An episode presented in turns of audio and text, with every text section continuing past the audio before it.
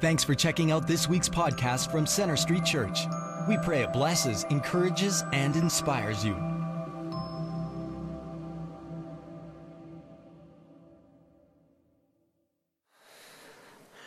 The word of the Lord came to Jonah, son of Amittai. Go to the great city of Nineveh and preach against it, because its wickedness has come up before me. But Jonah ran away from the Lord, headed for Tarshish. He went down to Joppa, where he found a ship bound for that port.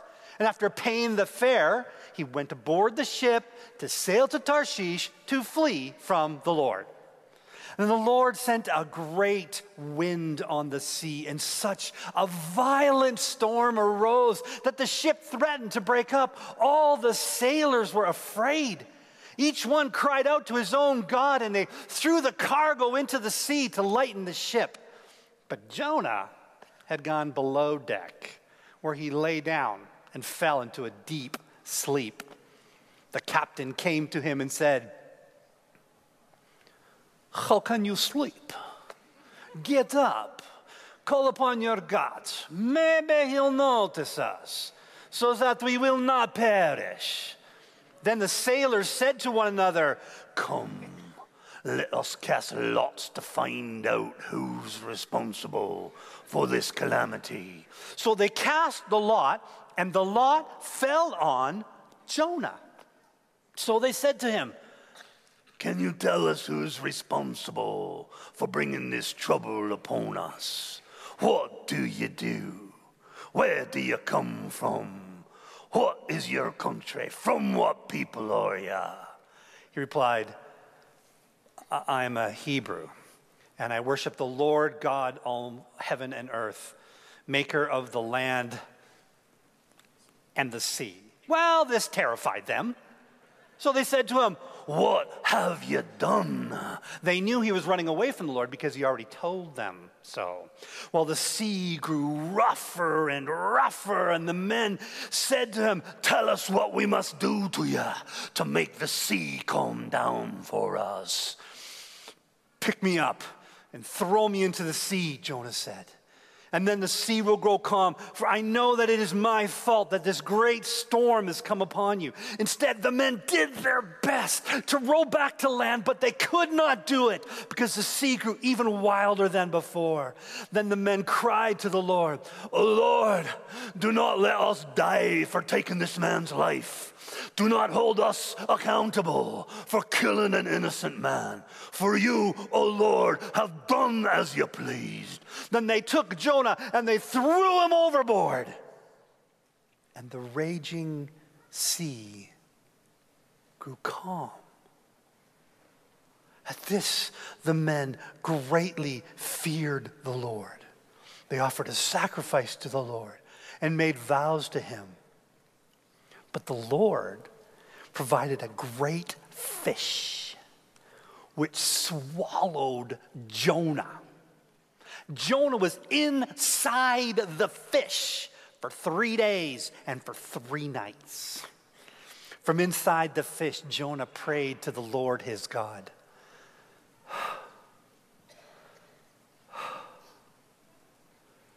In my distress, I called to the Lord and he answered me. From the depths of the grave, I called for help and you listened to my cry. You've hurled me into the deep, into the very heart of the sea, and the current swirled about me. All your waves and breakers have swept over me. I said, I have been banished from your sight. Yet I will look again toward your holy temple. The engulfing waters threatened me. The deep surrounded me. Seaweed was wrapped around my head. To the roots of the mountains, I sank down. The earth beneath barred me in forever. But you brought my life up from the pit. Oh Lord, my God When my life was ebbing away, I remembered you, Lord, and my prayer rose to you, to your holy temple. Those who cling to worthless idols forfeit the grace that could be theirs. But I, with a song of thanksgiving, will remember you. What I have vowed, I will fulfill. Salvation comes from the Lord. Then the Lord commanded the fish, and it v- vomited. Right? Oh. It vomited Jonah onto dry land.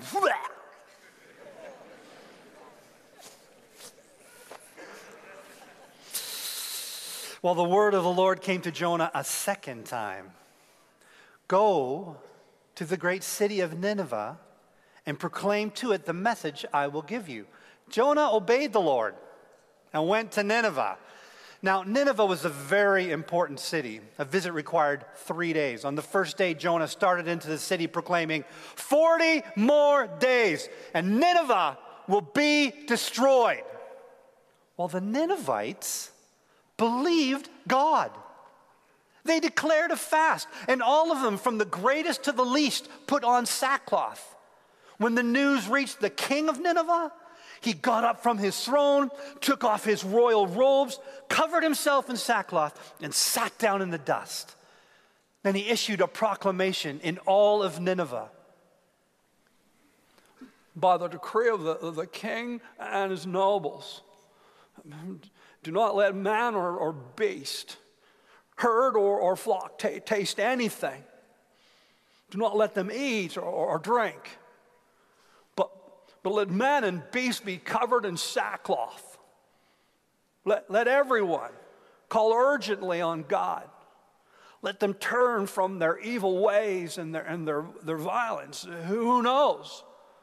God may yet relent and in compassion, turn from his fierce anger so that we will not perish. Well, when God saw what they had done, how they turned from their evil ways, he had compassion and did not bring on them the trouble he had threatened.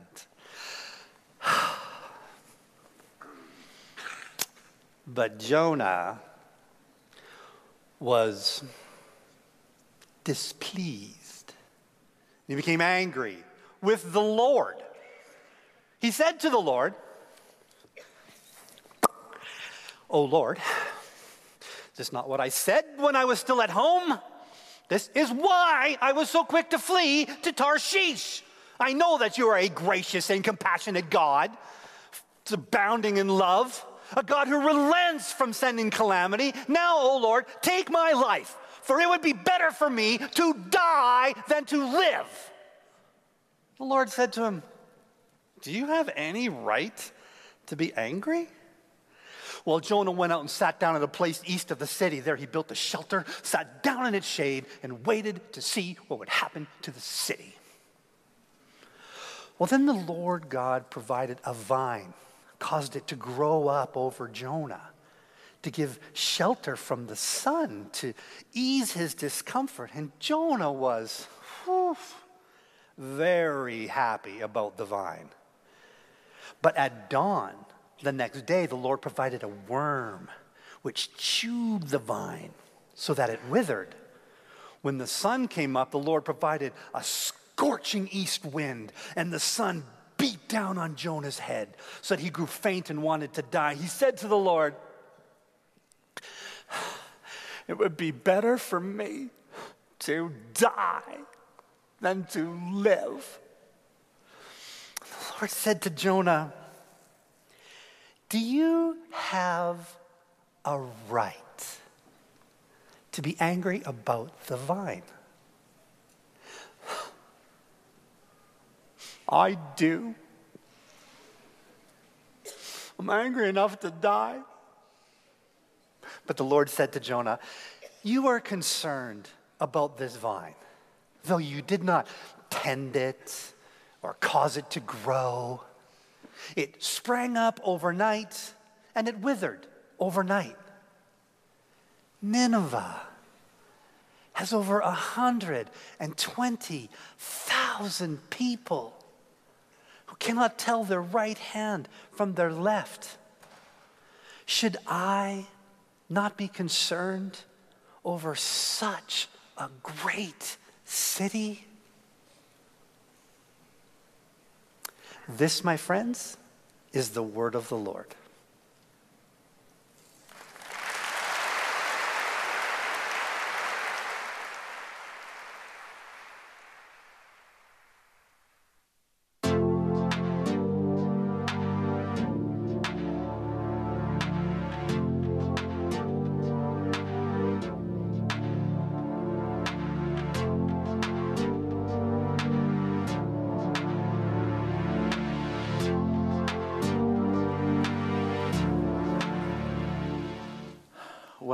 Morning, everyone.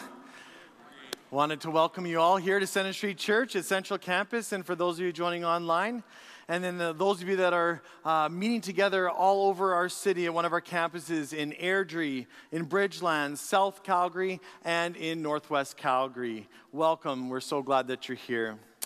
Uh, hasn't this been an incredible morning where we've just been sharing testimonies of God's goodness? And didn't Tim do an amazing job today? Wasn't that great?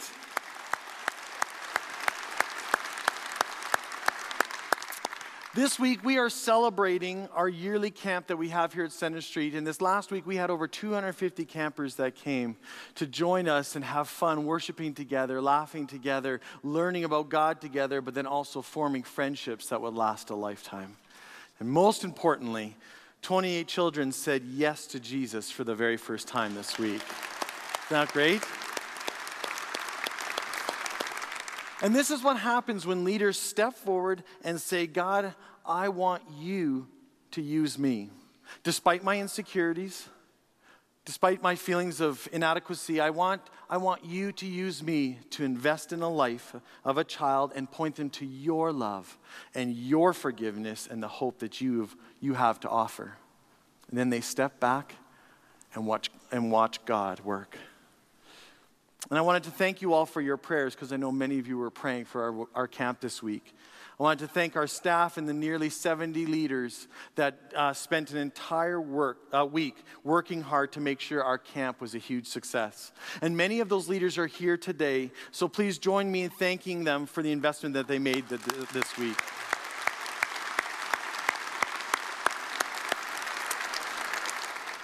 You know, there, there are many more kids who wanted to be part of camp. Kids that don't know Jesus, but they couldn't get in. And so, I'm just asking for you to prayerfully consider a year in advance, that's lots of time, a year in advance to prayerfully consider making camp part of your next summer plans uh, so we can see even more kids come to camp uh, to learn about Jesus. And as we celebrate the 28 lives changed this last week, I believe that we have only seen the tip of the iceberg of all that God wants to do in children's ministries through our camp, but also through Center Street Church. Just ask that you all stand now as we just uh, pray for our time together here.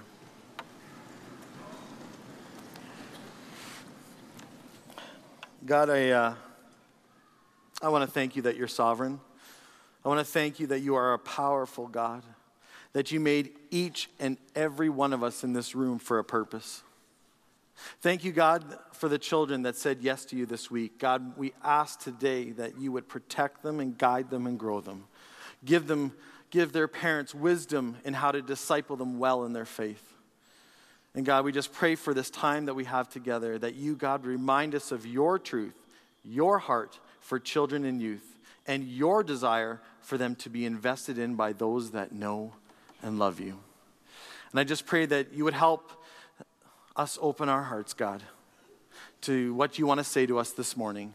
God, may you be glorified. May you be glorified in all that is said and done here. Pray this now in your name. Amen. You may be seated. So, when I was in grade eight, our gym teacher introduced us to sailing. And we spent a couple of weeks in the classroom learning everything we could about sailing. We watched movies about it, we read books about it, we learned all the different parts of the sailboats. And the day finally came when we went to the Glenmore Reservoir and got some additional instructions and some safety procedures. And finally, the time came when we were allowed to get into our boats and then unhook our boats from the dock and begin sailing. And I remember that feeling right when we started. We were off. It was great. The sun was shining, the water was crystal clear. Everyone was smiling and laughing and having a great time. I can't believe we're sailing. But then the clouds appeared. And within 10 minutes, we found ourselves in the middle of what felt like a hurricane.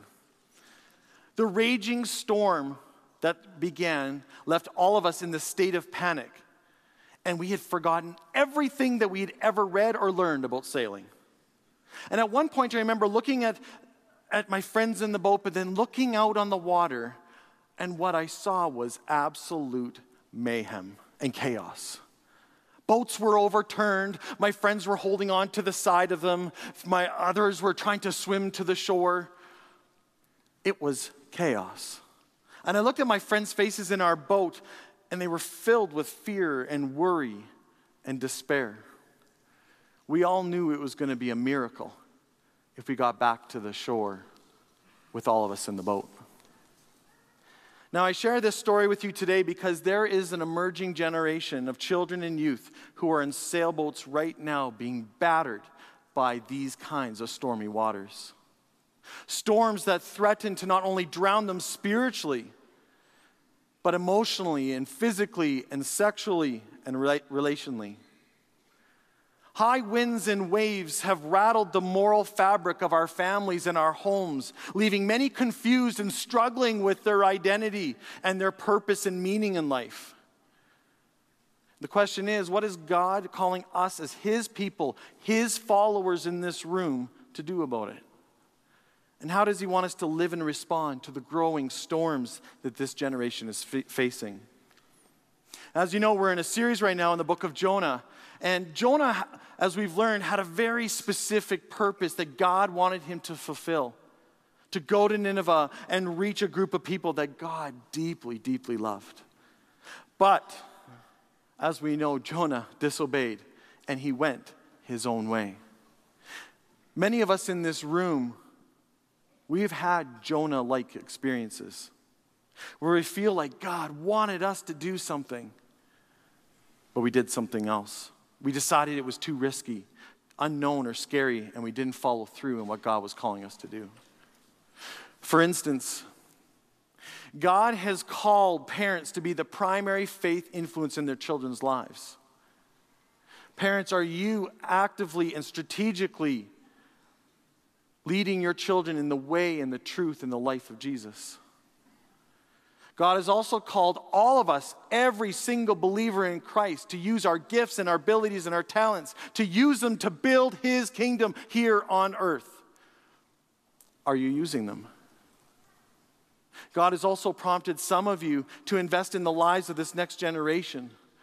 Have you stepped out in faith in obedience to His call? All of us have had Jonah like experiences. And so today I want to challenge parents and spiritual parents and those of you who have sensed God calling you to invest in this next generation to not go the way of Jonah. Now, Jesus, he placed a very high value on the lives of children in this next generation.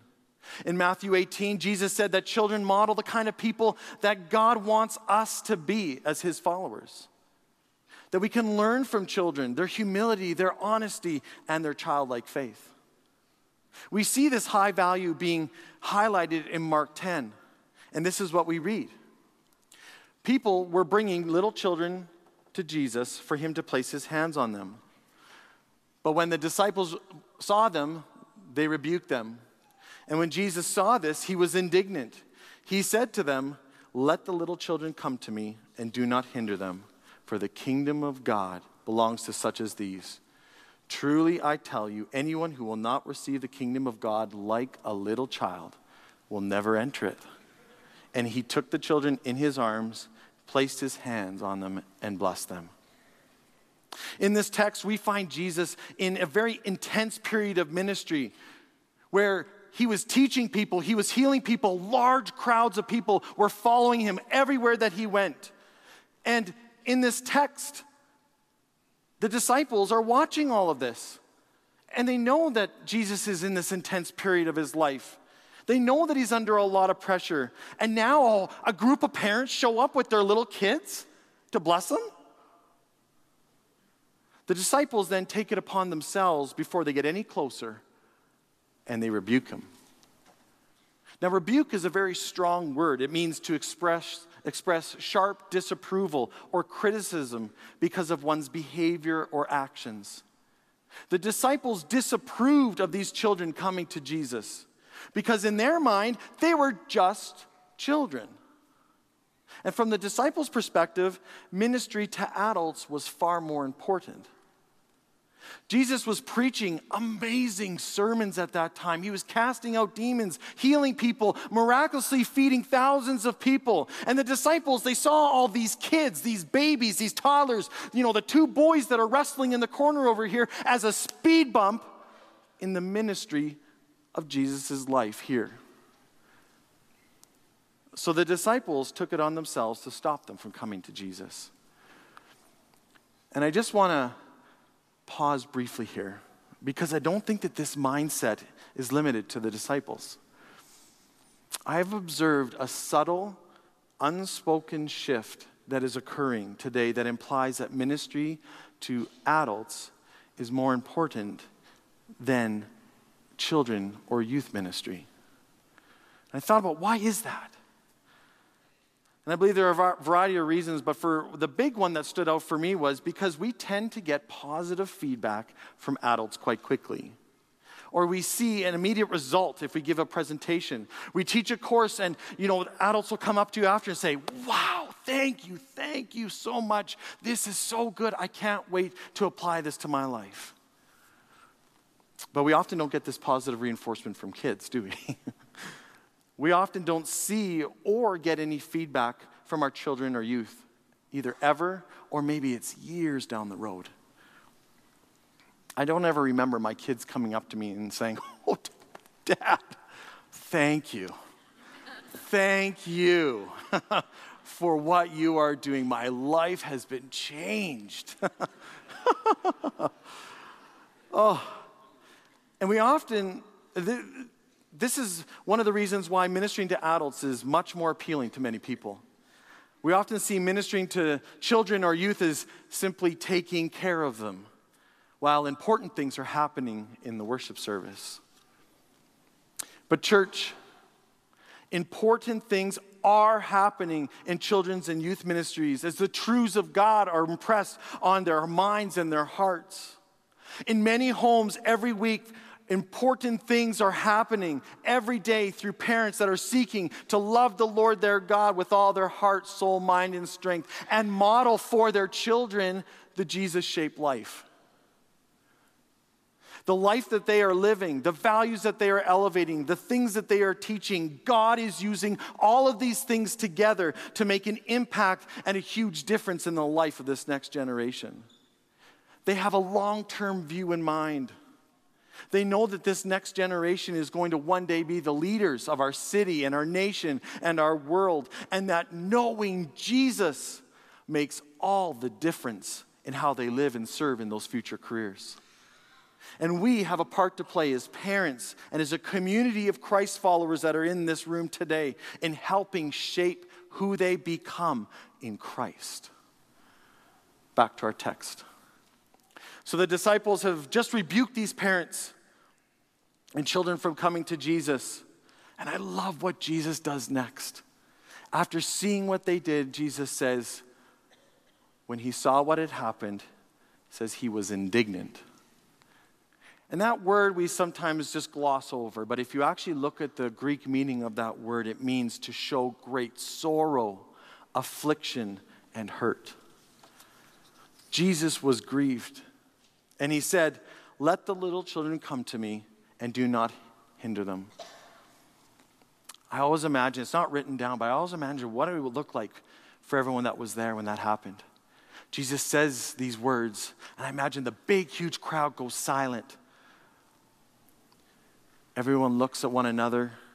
There's tension in the air. And there's that one little child at the front by Jesus looking up. Jesus puts out his hand, motions them to come to him. Child starts to walk. The crowd starts to move back. Jesus kneels down, picks them up and then he blesses them. What a beautiful picture of how Jesus views this next generation. Despite how Jesus how busy Jesus was, he stopped and gave special priority to children. Jesus cared then and he still cares now. Nothing has changed in his eyes. He continues to place a high value on children and youth and ministry to them, but also ministry with them. Friends, our children, this next generation of youth and children, they are an active, vibrant part of our church. They are dedicated Christ followers trying to grow in the purposes that God has for their lives, to hear God's voice, but then also to have the courage to obey what He is calling them to do. They are not the future of our church. They are the church today and are an essential part of who we are here at Center Street.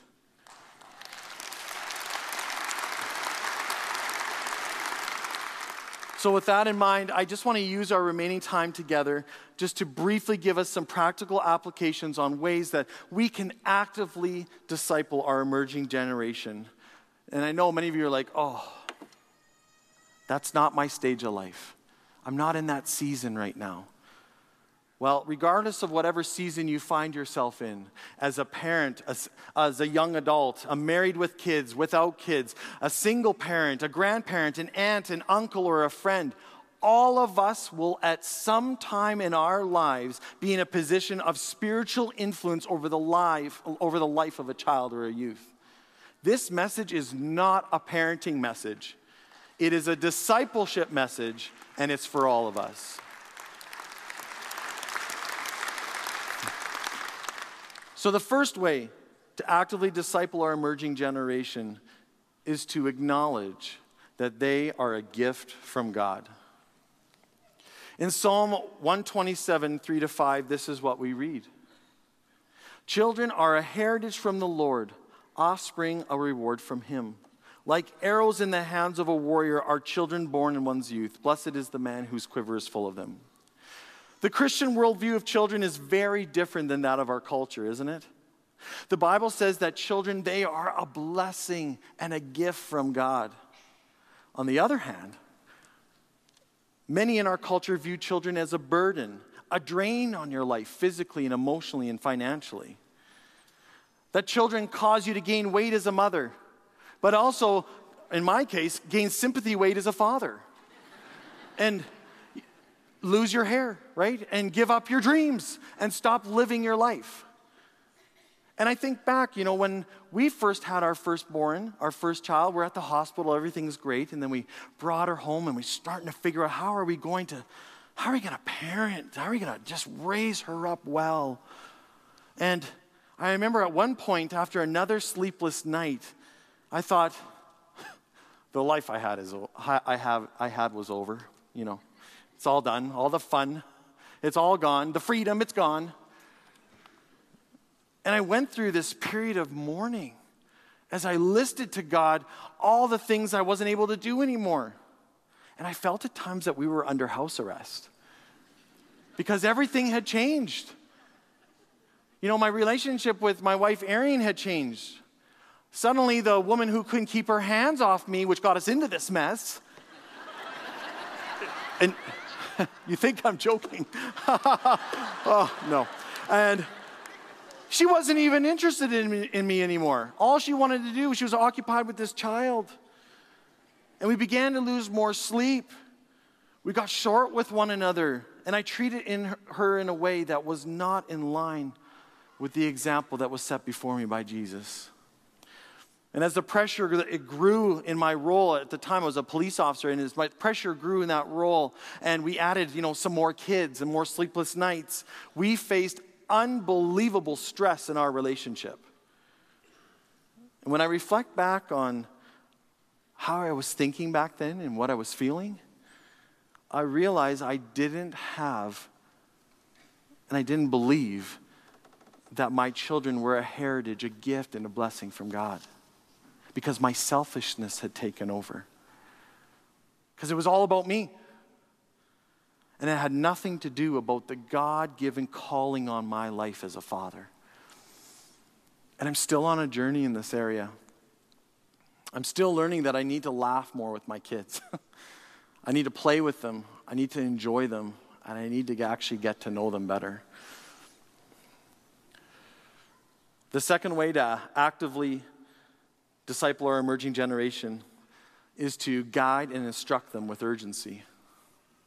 This next generation, like I said earlier, is being barraged on all sides by negative influences.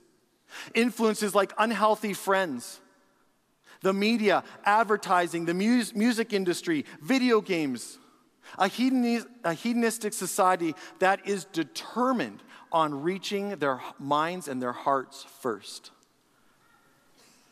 From the time our children were born, Arian and I have been intentional to tell them that they are loved by us, but more importantly, they are loved by their Father God, who wants nothing more than to have a relationship with them. And we're also determined that our kids would define their identity and their self worth not from what the world says, but how God sees them. For example, in our culture, beauty is often defined as an external thing, but God sees beauty from the heart. So when our oldest daughter, she was four years old, uh, she contracted a virus which caused a massive reaction all over her body. She had these pea sized red welts everywhere, including her face. And it wasn't contagious, and there wasn't anything that we could do. The doctor just said you have to wait till it runs its course out. And so, after our doctor's appointment, we had to go to the mall to get something, and you know, we started to walk through the mall. And within minutes, I watched my outgoing little ball of sunshine without a care in the world. I watched her slowly grow quiet and then walk right beside us. And then the tears began to well up, and her eyes began to fill with tears. We asked her, What's going on? What's wrong? This is what she said, four years old Daddy, Everyone's looking at me. They think I'm ugly. I'm not beautiful anymore. And in that moment, I knew the war was on for my daughter's mind and her heart. It only took minutes for her to think that. And we, of course, assured her that of her, of who God says she is and where beauty comes from. But this very battle and many other battles, they are raging in the hearts of this next generation today. God has given us an opportunity, a special window of time to impact this generation and reach their hearts first for Christ. There is an urgency in the pursuit of their hearts for a variety of reasons. And if you're like me, it's like, I got lots of time. We actually don't. From the time a child is born, we have just over 6,500 days to reach their heart before they turn 18 years old. Imagine with me that there is a, a countdown clock over top of their heads from the moment that they're born, and it is counting down minutes, days, and years. And extensive research has supported this. A child is most receptive to the gospel of Jesus Christ between the ages of four years old and 14 years old.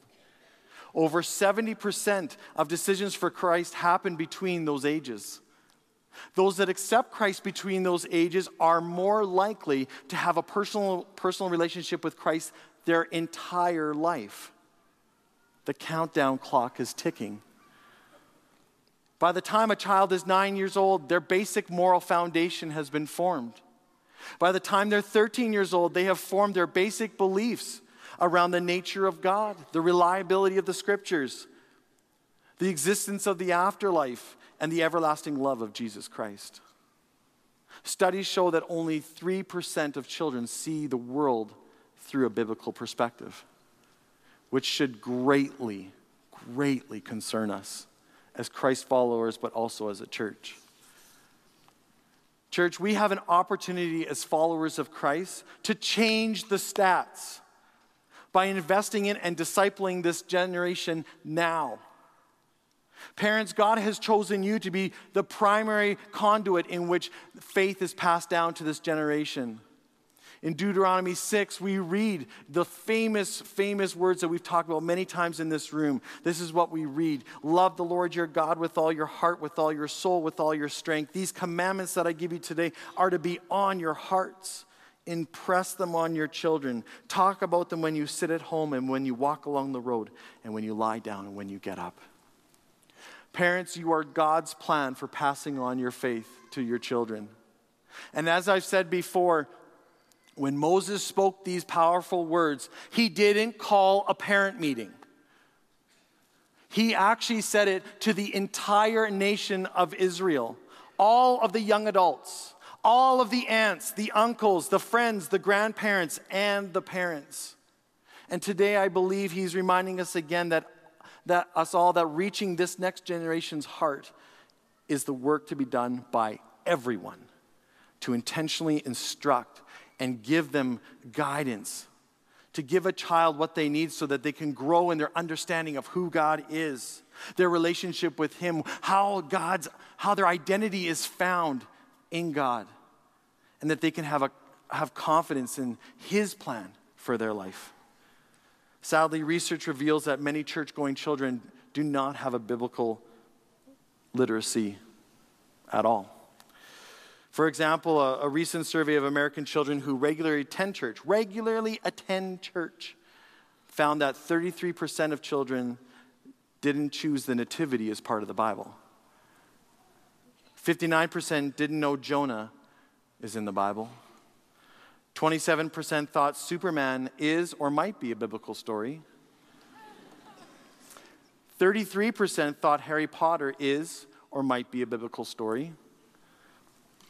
And 54% thought that the Hunger Games is or might be a biblical story. There is urgency to reach their hearts and their minds. This next generation needs us to guide and teach them the truths of God long before they get to high school or long before they get to university and college. They need to know what they believe, but also they need to know why they believe it, why it matters, and the hope that it brings the world. Parents and spiritual parents, I urge you to make the most of everyday moments in your lives. In the morning when you're getting ready, when you're driving in your cars, when you're eating together as a family, or when you're going to bed to, when you're going to bed. Parents, use the take home papers that we give you. Don't let them sit on the bottom of your minivans. Use them. Ask your kids, what did you learn? And the questions are there so you can engage them and find out where they're at with their walk with God. Come to the parent days that are designed to practically equip you to disciple your child. Don't be a passive observer in this area or think that everything is okay. You are in a battle, a battle for your child's heart. Have a battle plan and carry it out. God has equipped you and He will empower you with everything that you need to be an outstanding parent in this area. The third way to actively disciple our emerging generation is to protect their hearts. Because our children and our youth are they're a gift from God, we have a duty to steward them and protect that gift. Proverbs 4:23 says this, above all else, guard your heart, for everything you do flows from it. As Christ followers and as parents, we need to be on guard for this next generation to protect them from anyone or anything that is trying to take a foothold in their lives. We also need to teach and guide them how they can guard their own hearts when you're not there to help them. This means that we have to get involved in their lives a little bit more, not in an overbearing way or a controlling way, but with a loving concern for their heart. This means that we need to know what they're doing, where they're going, what they're listening to, what they're watching, what games and what apps that they're playing. We need to know their friends, their siblings, their parents. And we need to ask the bigger questions. When I was a police officer, I had many interactions with persons that were struggling with addictions. When I would ask how those addictions started, like, do you remember when this started? Sometimes they could point to a specific time when they were in grade four, five, six, or seven, and they saw something or they started experimenting with something, and suddenly they couldn't undo what had happened, and now they were living with the effects of it.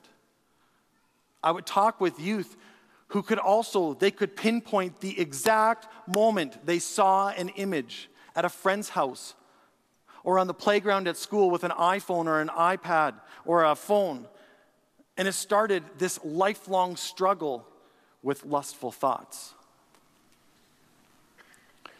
I would sometimes arrest or apprehend Christian students from churches in our city, and some of them from our church.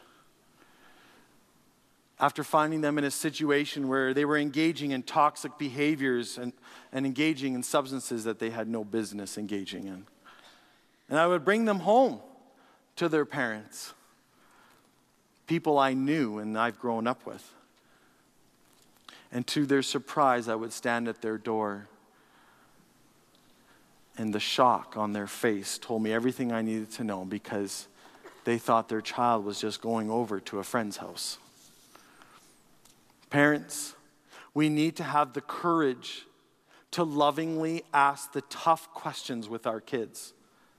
What are you doing? Where are you going? who is going to be there. And don't just say, because I said so. when they say, why do you need to know that? Tell them why. Because above all else, guard your hearts. Finally, the fourth way to actively disciple our emerging generation is to pray consistently and persistently for them. So often we try to fix our own problems, our issues, and the issues that our kids are facing with our own strength. When we're struggling with problems and issues in our own lives or the lives of those that we love, we often expend needless energy worrying and taking matters into our own hands and we're trying to do it in our own strength. But this is not God's way. In 1 Samuel 12 23, we read this As for me, far be it from me that should that I should sin against the Lord by failing to pray for you, and I will teach you the way that is good and right. As followers of Christ, we are not alone in our parenting or our ministry. The all powerful God of the universe is with us and wants to do what we can't do. You know, I love attending weddings, and every time that I've attended a wedding, there's some version of this that I've heard the parents will stand up in the rehearsal dinner and they'll say to their child, Man, I want you to know we have been praying for you your entire life.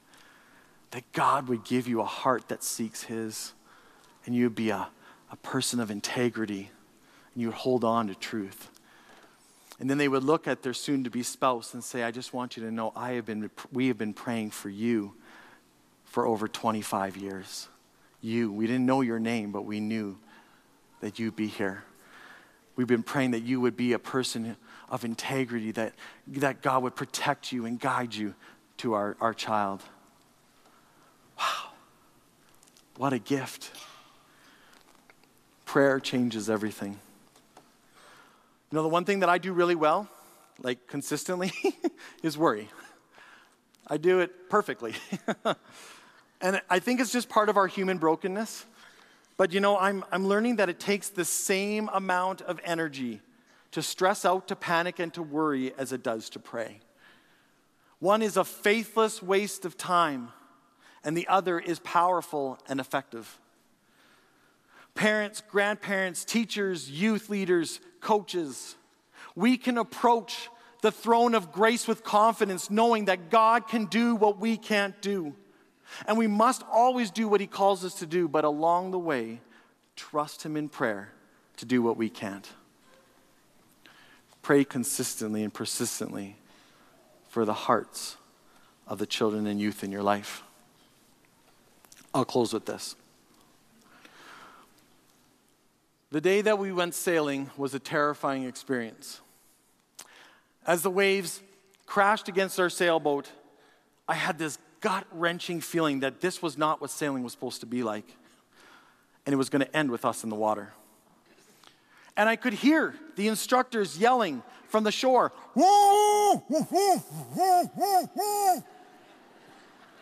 yeah. But we couldn't hear them. The storm was too loud. And eventually, one of the instructors got into this big rescue pontoon boat, came out, and started picking up all of my friends that were in the water. But that boat never came for us. Eventually, we figured it out, and we were able to get back to the dock. And it wasn't an, a, a nice, quiet, slow maneuver up to the dock like we had seen in the videos. It was a loud, big, violent crash into the dock. But we were finally safe. Church, our children and our youth are in that storm right now, where they are forming their moral convictions and the foundation of their faith in God, their belief in eternity, and their purpose and reason for being here. And many of us are trying to give advice and instruction from a distance, and which is okay. But what they really need really need is for us as parents and as Christ followers in this room to get into the boat with them, as it were. And in the midst of the storms of life, begin to lovingly guide them, instruct them, counsel them, encourage them, and warn them of the upcoming dangers ahead. Like Jonah, many of us have not truly truly, fully engaged in what God has asked us to do in investing in this next generation. I remind you that discipling this next generation is not just for parents. It's the entire body of believers saying yes to the high calling of loving and caring for this next generation. Don't see them as a problem, a burden, or an inconvenience. God loves them and has equipped and empowered all of us to welcome them, to engage them, and point them back to Christ. Don't run away from the very thing that God has placed in all of us to do. Don't let children and youth, this generation, be your Nineveh. This past week, we had 28 children that believed in the loving grace and forgiveness of Jesus. Their lives are changed forever because we had leaders who were willing to come and get into the boat of their lives and invest in them and love them and care for them and let them know that they matter deeply to God. There are a few ways that you can invest in this next generation. You can do it in and through our church there's lots of opportunities. One way is to prayerfully and intentionally seek to live and model the Jesus shaped life for those around you. You can come and you can serve and be part of children's ministries as a group leader, a storyteller, a worship leader. You can be a youth community group leader in our youth ministry. You can be engaged in our summer camp next year. Parents, I just want to acknowledge that some of you, if you're like me, feel deep regret and feelings of guilt and shame after hearing a message like this. I get it, because you feel like you've blown it. Welcome to my world. That's how I feel all the time. But I'm learning, yes, I've fallen short in many, many of the things I've talked about tonight. But I, I can't undo what's happened, and neither can you. And I am determined to do what Paul says to forget what is behind and to strain towards what is ahead. And I encourage you, if you're in that place, to do the same. today is the first day of the rest of your life to chart a new course for your life and your parenting. Don't live in the past. Strain towards what is ahead. And one day you'll be so glad that you did. Friends, imagine the impact that we could have in the minds and hearts of this next generation and of our city if, in obedience to God's call, we invested the time to climb into the boats of this next generation's lives and began teaching them and guiding them and helping them through the storms and introducing them to Jesus as we go along. I invite us all to pray together that this becomes a reality that this sinks in deep, that we don't walk out of this place and say, oh, that was nice. That God would be stirring in you a new thing, a new heart and longing to reach this next generation for Christ. This next generation who needs the Jesus that we know and love. I just ask that you all stand as we just close our time together in prayer.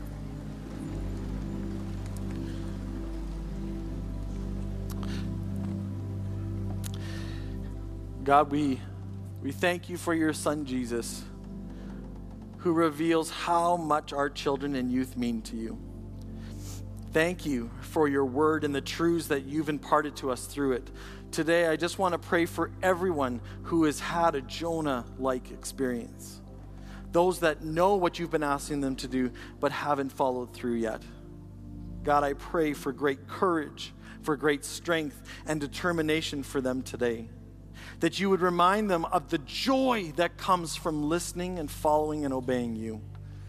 Father God, we lift up this upcoming generation to you. God, thank you for them. Thank you for how you've made them. And God, thank you that you haven't given up on them. God, I pray that you would raise up, raise up a mighty army of godly men and women who love you and want to see the name of Jesus reign in the hearts and minds of this next generation.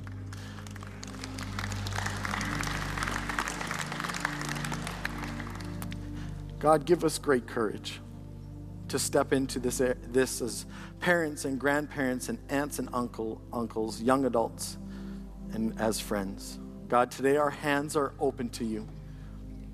Use us today in any way to further your kingdom in this next generation in our city and world, a world that desperately needs to know you. We pray this all in the powerful name of Jesus. And now may the Lord bless you and keep you. May the Lord make his face to shine upon you and be gracious to you. May the Lord lift up his countenance upon you and give you his precious peace. In the name of God the Father, the Son, and the Holy Spirit. Amen. Thanks for listening. We hope this message has impacted you. We'd like to challenge you to take it one step further and get connected. For any questions or prayer, please visit our website at cschurch.ca. You can also like us on Facebook or follow us on Twitter.